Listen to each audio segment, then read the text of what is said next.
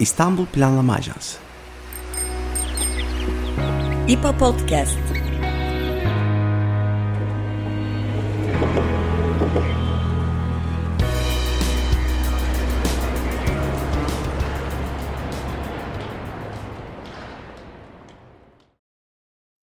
Merhaba, İstanbul Planlama Ajansı tarafından hazırlanan İPA Podcast'a hoş geldiniz. Ben Berkan Özyer. Ben Elif Yıldız Kızılca. Bugün İstanbulluların neredeyse her zaman gündeminde olan su konusuna odaklanıyoruz. Tarih boyunca suya ihtiyacı olan, bu ihtiyacını dış kaynaklardan ve farklı dönemlerde yağmur suyu biriktirme yöntemleriyle karşılamaya çalışan İstanbul, iklim krizi ve kuraklıkla birlikte yine zor bir dönemden geçiyor. Bu konuda yapılan birçok çalışma mevcut. Ee, İPA olarak da geçtiğimiz aylarda kuraklık, su bağımlılığı ve İstanbul'un kronik su stresi raporunu yayınlamıştık. Yakın zamanda e, İBB İSKİ tarafından içme suyu ve kanalizasyon master planı da açıklandı. E, bugün ise bu programda e, bu çalışmaların tamamında çok değerli katkıları olan İstanbul Teknik Üniversitesi'nden çevre mühendisi Profesör Doktor Savaş Sözen ile su konusuna geniş bir açıdan yaklaşıyoruz ve birçok boyutuyla bu konuyu konuşmayı planlıyoruz. Hoş geldiniz. Merhabalar, hoş bulduk. Merhaba Seval Hocam tekrar. Biraz genel çerçeveyle baş açılış yapmak istiyorum. İstanbul şimdi yani konumu olarak ilginç bir noktada kurulmuş bir yerleşim. Bir yandan çok stratejik boğazların, deniz yollarının merkezinde tam kesişimde yer alan bir noktada. Fakat kuruluşundan bu yana da sürekli içme suyu açısından sıkıntılar yaşamış. Bunu uzak e, mesafelerden çeşitli mühendislik, e, Roma'dan bu yana e, çeşitli mühendislik e, projeleriyle çözmeye çalışmış bir e, kent, bir metropol hatta her tarih boyunca da yüksek nüfusta olduğunu göz önüne bulursak su ihtiyacı da bir oranda yüksek kalmış. E, sizden bu e, İstanbul'un bir kent olarak e, su ile ilişkisini, tarih boyunca bu ilişkinin ihtiyacı nasıl seyrettiğini ve bugüne nasıl geldiğini sorarak başlayabilir miyiz öncelikle? Tabii.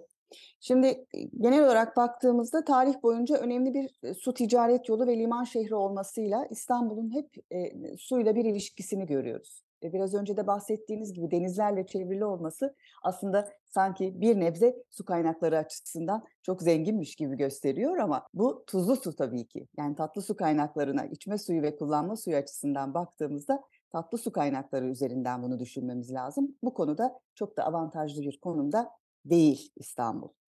İstanbul'da antik dönemlerden itibaren çeşitli su yolları ve tedarik sistemlerinin kullanıldığını görüyoruz. Roma İmparatorluğu döneminde İstanbul suyunun şehre getirilmesi için uzun su kemerleri ve su tünelleri inşa edildiğini biliyoruz. Özellikle bu Valens su kemerleri bu dönemde önemli su temin kaynaklarından bir tanesi. Yani e, günümüzde bile büyük bir hayranlıkla e, bu, konuyu e, gözlem altında tutabiliyoruz. Bizans İmparatorluğu döneminde ise büyük su sarnıçları ve kuyularla şehre su temini sağlandığını biliyoruz. Saraylarda ve bazı büyük yapılarda özel su sistemlerinin kullanıldığını görüyoruz.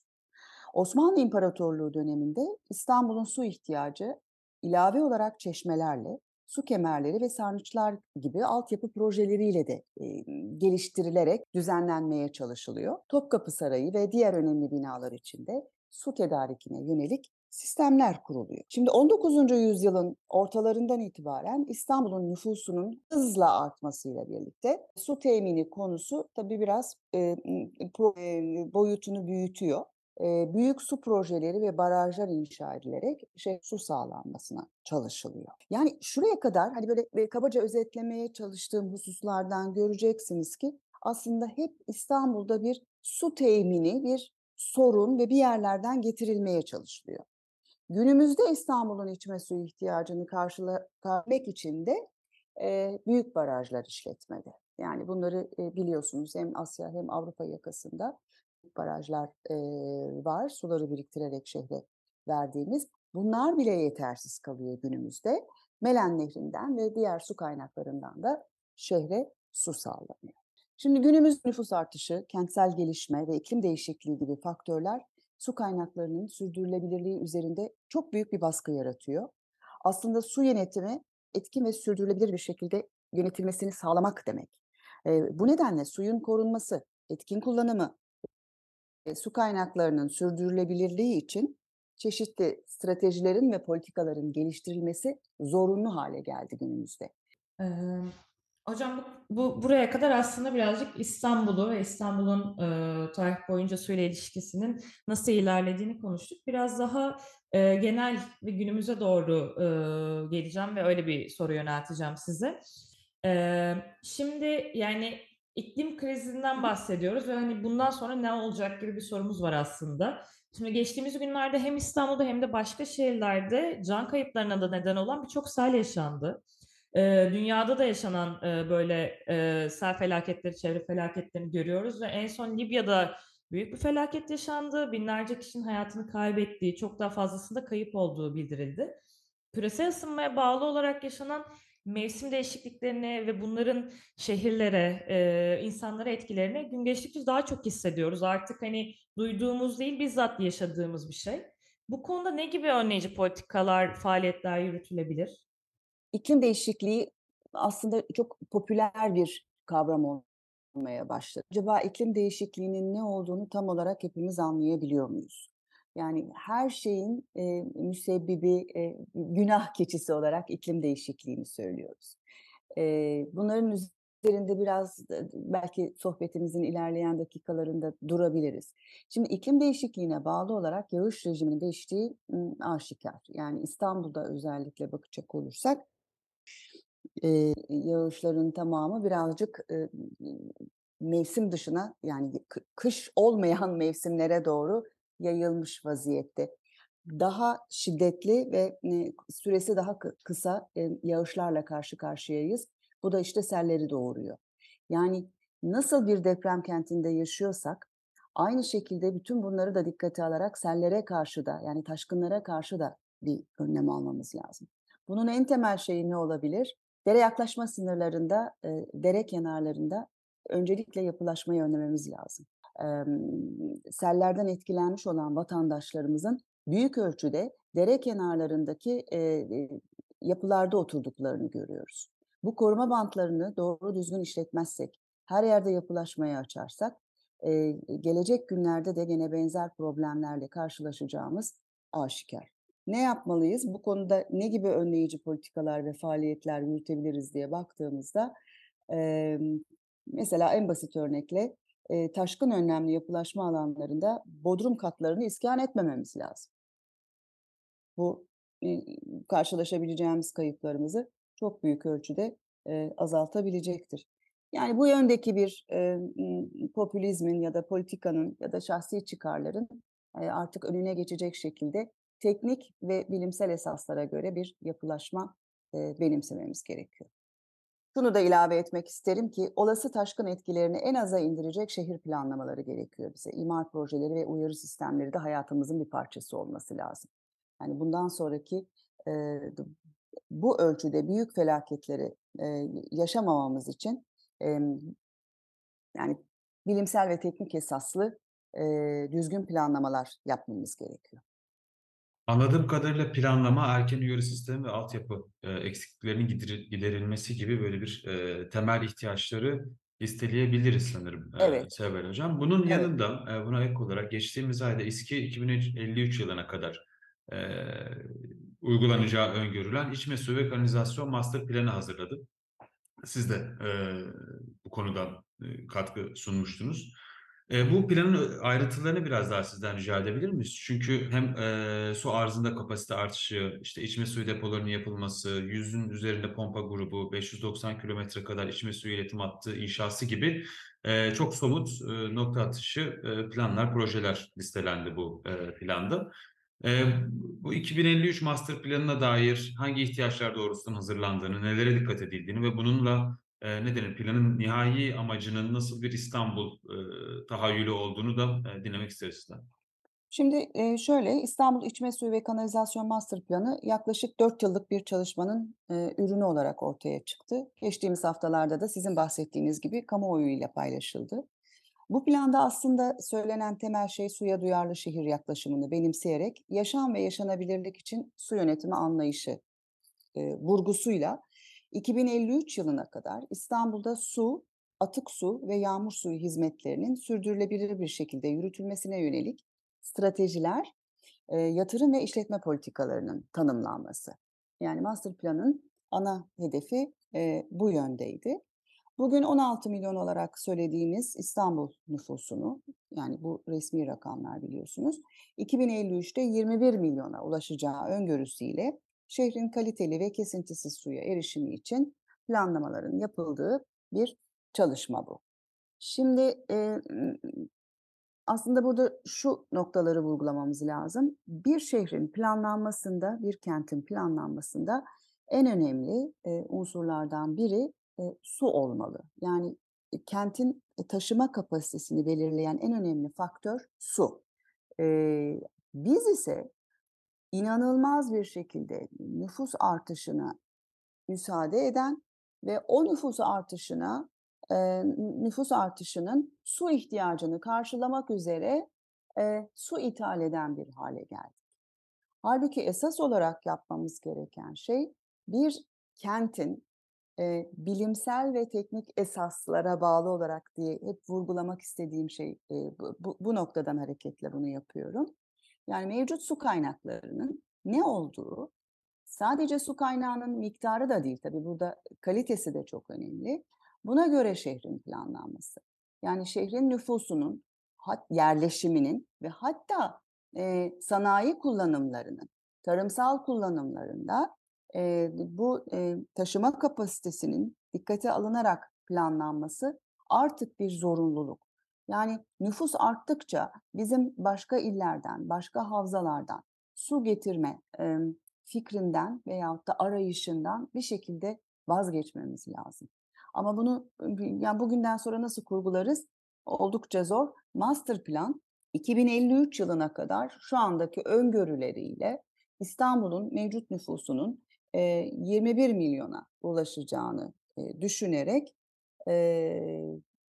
mevcut su kaynaklarının dışında 21 tane potansiyel su kaynağını inceledi ve bunları hacimleri, verimleri, su kalitesi açısından değerlendirdi ve 7 tane su kaynağını İstanbul için ilave su kaynağı olarak önceliklendirdi. Mesela Avrupa yakasında Meriç Nehri, Rezve Deresi, işte Karacaköy, Yenişanlar barajları ile Asya yakasında Kabakos, Osman Gazi, Sungurlu barajları ve e, Mudurlu regülatörü değerlendirmeye alındı. E,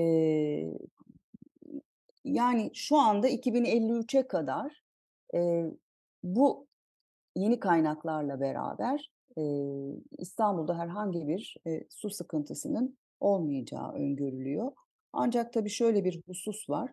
E, bu planlamada e, Melen Barajı'nın da tamamlanacağı ve bitirileceği düşünülüyor. Dolayısıyla 2053 yılında, yani bugün %32 olan Melen katkısının regülatörler aracılığı ile İstanbul'a su temini açısından %32 olan Melen Nehri'nin katkısının 2053 yılında %50 olacağı öngörülüyor.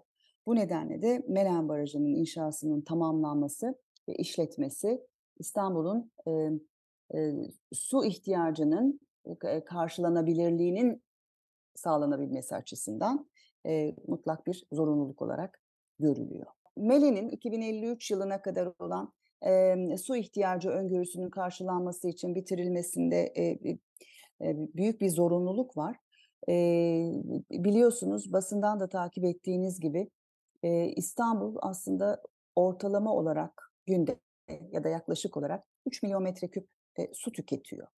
Bu da e, yılda 1.1 milyar metreküp gibi bir e, inanılmaz bir rakama karşı geliyor.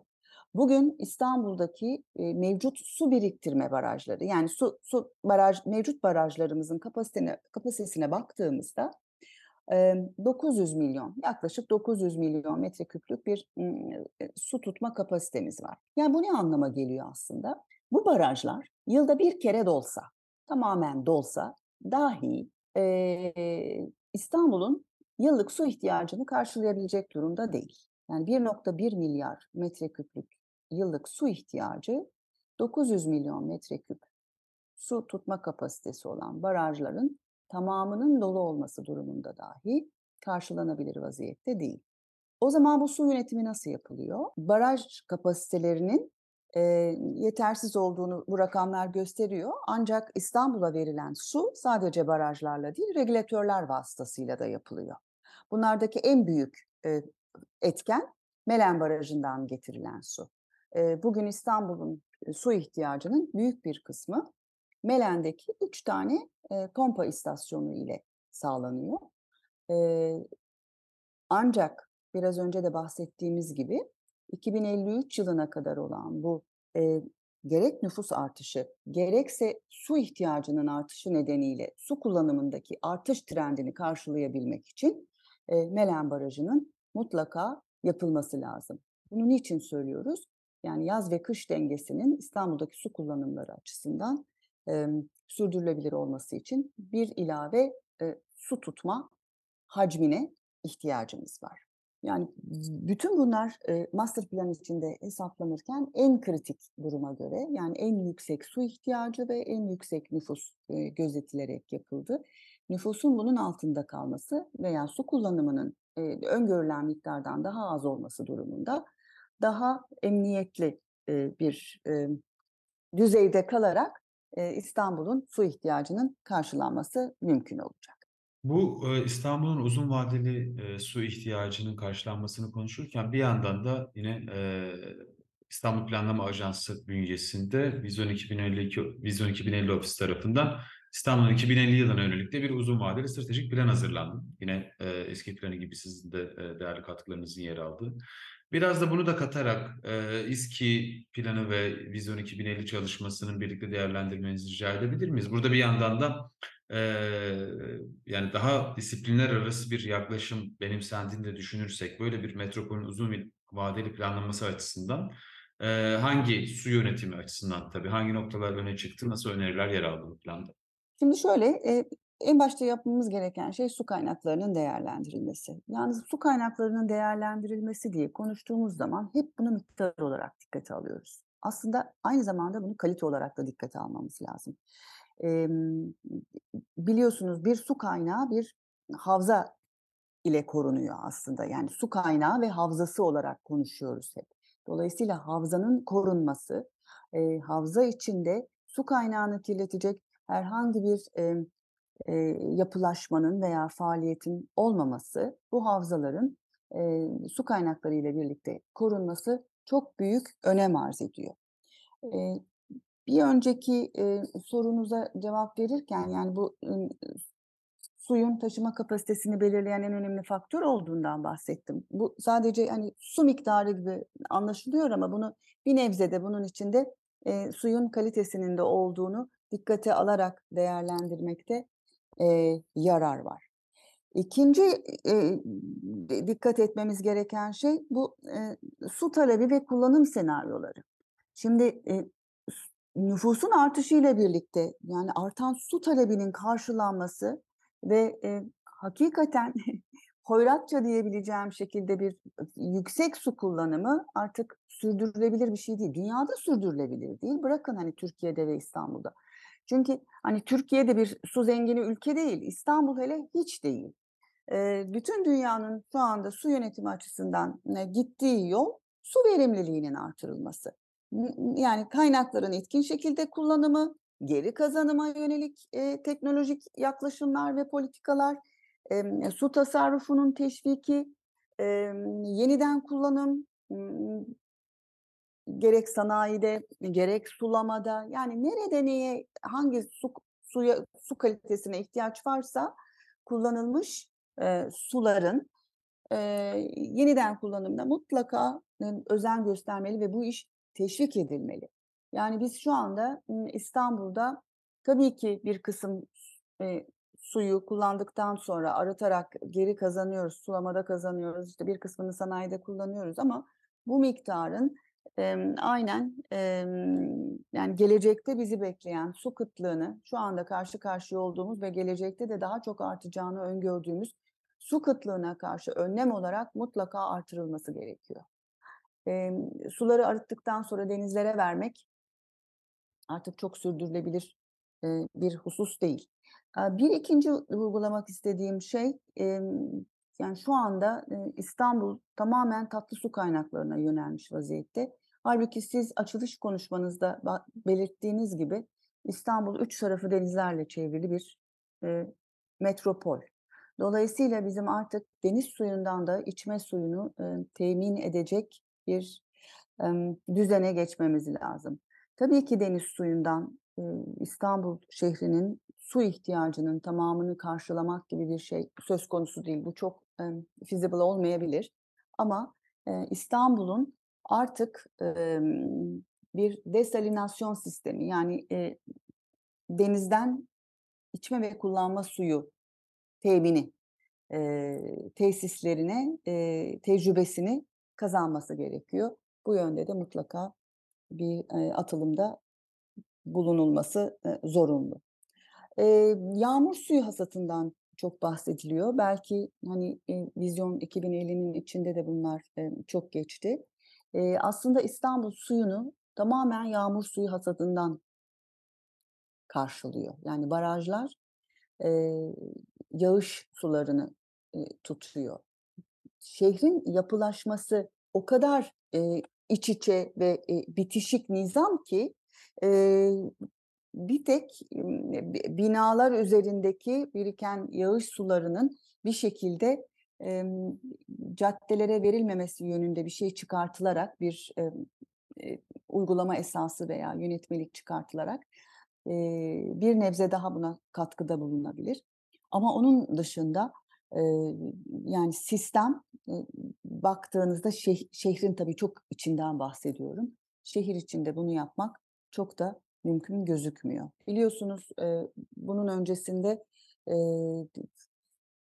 yağmur suyu hasatıyla ilgili bu özellikle e, 30 bin metrekare pardon 1000 metrekare üzerindeki parseller için yağmur suyu hasatı, hasatı e, proje onayı zorunluluğu getirildi. Aynı zamanda da bu geri kazanım uygulamalarını e, hızlandırmak, teşvik etmek için de 30 bin metrekarenin üzerinde toplam inşaat olan yapılarda da gri su e, projeleri zorunluluğu getirildi. Bunlar da aslında yavaş yavaş İstanbul'da yaygınlaştırılması gereken uygulamalar olarak karşımıza çıkıyor. Yani bu yönde biraz politika ve yönetişim geliştirmesi söz konusu. Bu iklim değişikliğinin bütün su kaynakları üzerindeki olumlu ya da olumsuz etkileri, yani olumlu bir etkisi olacağını düşünülmüyor ama bütün olumlu ve olumsuz etkilerinin neler olacağıyla ilgili mutlaka e, saptamalar yapılması ve bu değişikliklere uyum sağlama stratejilerini göz önünde bulunduracak planlamaların e, yapılması gerekiyor. Çeşitlendirilmiş su kaynaklarından bahsettik. Yani İstanbul özellikle bu master plan çerçevesinde farklı farklı kaynaklardan neler, e, hangi su kaynaklarını e, kullanabilir diye biraz önce bahsettim tatlı su kaynakları ile ilgili. Benim de buna e, deniz suyunu ilave olarak e, koyduğumu hatırlarsınız. Yani buna da mutlaka başlamamız lazım. Her şeyin ötesinde en önemli şey eğitim ve farkındalığı yaratmamız lazım. Artık e, su ihtiyacına bağlı olarak bir yerlerden suyu taşıma suyla değirmeni döndürmek yerine e, halkı da bu yönde bilinçlendirip e, gereğinden fazla su kullanımının önüne geçilmesi gerekiyor. E, yani bir nebze e, tasarruf tedbirlerinin e, halkın tasarrufa çağrılması, e, lüzumsuz su kullanılmaması, yani tabii ki temel ihtiyaçlar için su kullanılacak ama yani suyun mutlaka etkin bir şekilde e, kullanılması için kampanyalar, farkındalık e, kampanyaları veya işte eğitim programları e, düzenlemek gerekiyor. Yani bundan sonra e, gerek İstanbul'un yeni vizyonunun, e, gerek İSKİ'nin stratejisinin, gerekse İstanbulluların e, bütün ilgi odağının e, geçim sıkıntısıyla birlikte e, e, su miktarına ve su kalitesine de yönelmesin e, çok çok önemli. Gerçekten tükeniyor ve ondan sonra ne yapacağımızı e, şaşırıyoruz. Görüyorsunuz yani e, bugün 20 Eylül ve henüz e, bir yağış yok. E, iklim değişikliğine bağlı olarak yağışlar kaydı. Yağış miktarlarında büyük değişiklikler oldu. Bizim de artık bundan sonraki stratejilerimizi bu değişikliklere bağlı olarak planlamamız lazım. Yani e, merkezi e, yönetim, yerel yönetimin yapacaklarının yanı sıra bireysel olarak bizlerin de bu konuda e, çok büyük katkıları olabilir. E, burada hepimizin suyu gerçekten hani sudan ucuz teriminden vazgeçip artık e, suyu tasarruflu kullanmamız gerekiyor. Ya hocam buraya kadar gerçekten hem e, yapılması gerekenler hem de e, nelerin uygulandığına yönelik çok ayrıntılı e, bilgiler verdiniz. Öncelikle çok teşekkür ederim. Şimdi hani neredeyse 30 yıllık bir vizyon, 2050'ye kadar olan bir vizyon yapılması gerekenler, bir master planı konuştuk. E, biraz daha farklı bir soru soracağım programı kapatırken. İstanbul özelinde değerlendirdiğimizde e, sizce İstanbul'un suyu bugüne kadar nasıl yönetildi? Yani hem kullanılabilir temiz suyu sağlama hem de atık su yönetimi konusunda her ikisini de ele alabiliriz. İstanbul'da yapılan hangi müdahalelerin etkili olduğunu, hangi müdahalelerin kırılma noktası olduğunu düşünüyorsunuz? Bunu hem olumlu hem de olumsuz açıdan merak ediyoruz.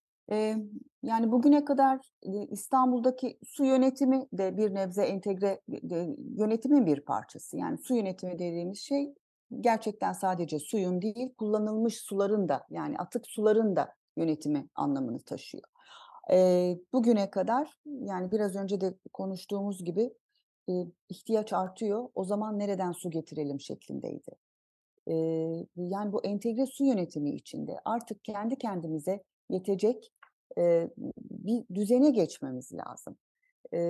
Yani nüfusun artışına bağlı olarak Dicle ve Fırat'a kadar gidecek halimiz yok.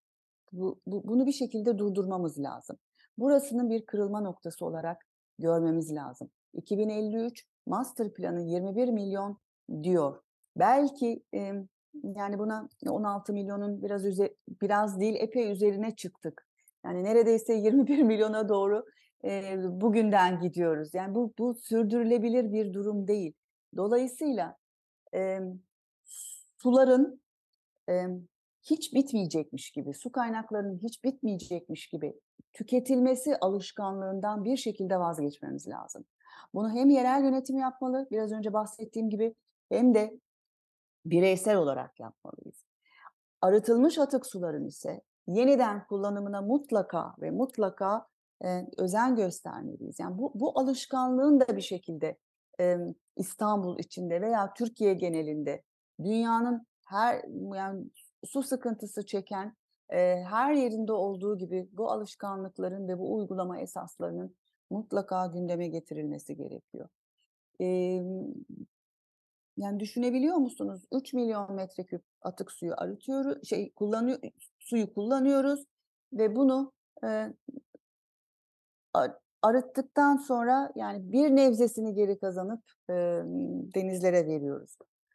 Yani geri geri kazanma işini biraz artırmamız gerekiyor. Bir ikinci şeyimizin de kayıp kaçak oranlarının yani şebekede su kayıplarının minimize edilmesi gerekiyor. İSKİ bununla ilgili gerçekten önemli bir e, atılımda bulundu. E, 20'lerin üzerinde olan e, su şebekesindeki kayıp oranını e, 20'nin altına 19,5'lara indirdi ve bunun da daha ötesinde yani 15'lere kadar inme e, amacını güdüyorlar. Yani amacı güdülüyor. E, do, dolayısıyla yani bunlar hani yerel yönetimin yaptığı veya yapabileceği planlamalar ve uygulamalar. Mevcut kaynakların mutlaka ve mutlaka verimli bir şekilde yerinde kullanılması lazım. Şimdi biz işte su bitiyor, Avrupa yakasında ne yapacağız, Asya yakasında ne yapacağız diye hani su bütçesi içinde İstanbul'u susuz bırakmama gayreti içinde bulunurken ki yani şu andaki su bütçesi hani matematiksel olarak buna imkan sağlıyor.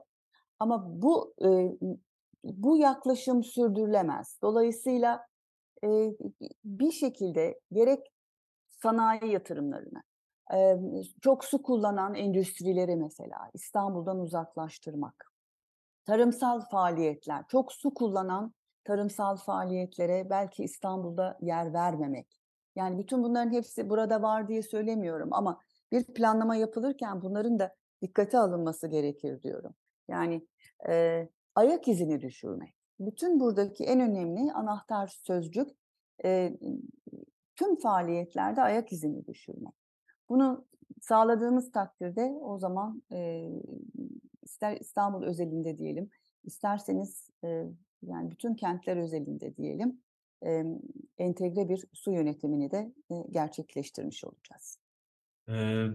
İstanbul Teknik Üniversitesi'nden çevre mühendisi Profesör Doktor Seval Sözen ile konuştuk. Bugün gerçekten İstanbul'un İstanbul gibi kadim bir kentin bir o kadar kadim konularından biri olan su, suya erişim, su altyapısı, su tüketimi gibi e, hayati meselelerden birini konuştuk. E, Seval Hanım veriye dayalı mevcut durumu, tarihsel arka planı, önümüzdeki yıllara 10 yıllara hatta yönelik adımları ve planları e, anlattı. Hem İBB'nin farklı birimleriyle de birlikte hazırlanan master planları, stratejik planları. E, sanırım en önemli nokta herhalde e, bunu dinleyen herkesin veya karar alıcıların da aklına tutması gereken veya tüketim açısından vatandaşların da aklına tutması gereken suların hiç bitmeyecek, tükenmeyecek gibi davranmaktan vazgeçilmesi, böyle bir algıdan e, vazgeçmemiz ve bunun bir tükenen bir değer olduğunu e, bilinciyle her türlü hem sanayi altyapısını hem e, diğer altyapı yatırımlarını oluşturmak ve buna göre bir kent tasarlamak, bir kent planlamak e, olduğunu herhalde en altı çizilmesi gereken noktalar. Sever Hanım tekrar tekrar teşekkür ediyoruz e, katkılarınız ve görüşleriniz için. Ben teşekkür ederim. E, görüşmek üzere. Tekrar teşekkürler. Teşekkürler. Görüşmek üzere. İstanbul Planlama Ajansı Podcast.